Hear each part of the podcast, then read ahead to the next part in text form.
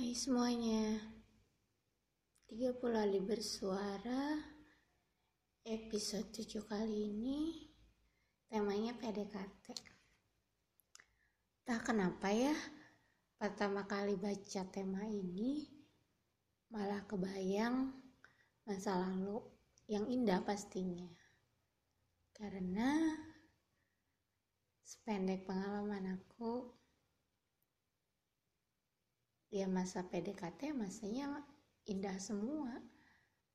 Memang sih mungkin sedikit bias karena gimana sih rasanya didekatin sama orang. Terlebih kita juga suka sama orang tersebut dan kita seolah-olah hanya melihat yang baik-baiknya aja uh, seneng gitu ngerasa geli-geli gimana gitu. Kayak apa tuh istilahnya kupu-kupu berterbangan di perut gitu. Ya semacam itulah. Tapi memang sih menurut aku lebih menyenangkan masa PDKT-nya daripada masa jadiannya. Karena kalau PDKT kan kita berusaha merayu berusaha agar dia melihat kita. Sedangkan ketika kita sudah jadian kita kan memulai proses adaptasi.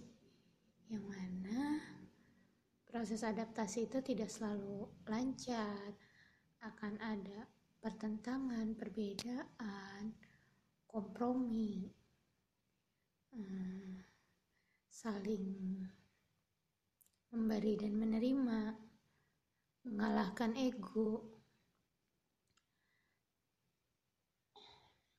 Hal-hal seperti itu yang bikin kadang kita ngerasa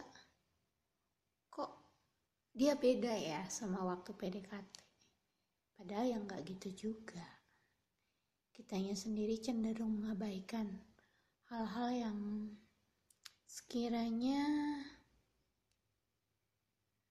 menjadi sinyal ketika masa PDKT itu.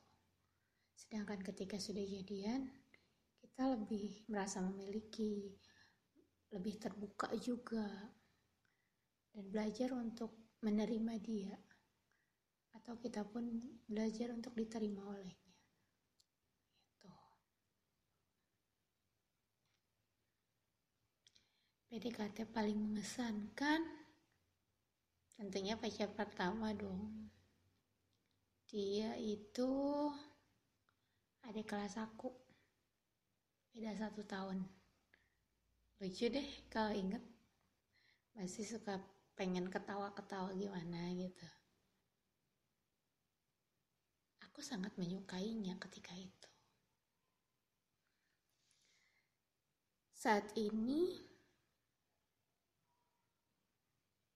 hmm, ya kalau dulu pernah sih sempat kontak lagi, tapi dia bukanlah orang yang saya cari untuk menjadi pasangan saya. Begitupun dia. Hanya saja perasaan dan sensasi bahagianya ketika PDKT sama dia hingga saat ini itu nggak pernah hilang. Dia cukup berkesan buat aku. Untuk pengalaman ya dia dia cukup berkesan, tetapi sebagai individunya, sebagai orangnya, hmm, biasa aja sih. Kok bisa gitu ya? Jadi dia pacar pertama PDKT paling menyenangkan putus paling membingungkan karena dia entah kenapa tiba-tiba ngejauh terus dia juga pengalaman ciuman pertama. Dan itu tuh berkesan tetapi sebagai individu atau sosoknya enggak jadi pengalamannya yang berkesan tapi orang yang enggak. Ngerti gak sih? Jadi ya itu sih. Hal-hal yang pertama dalam hidup memang cenderung mengesankan ya. Dan itu pelajaran-pelajaran yang aku dapat dari dia. Tapi tidak untuk dijadikan pegangan bahwa saya menginginkan individu seperti itu untuk menemani hidup saya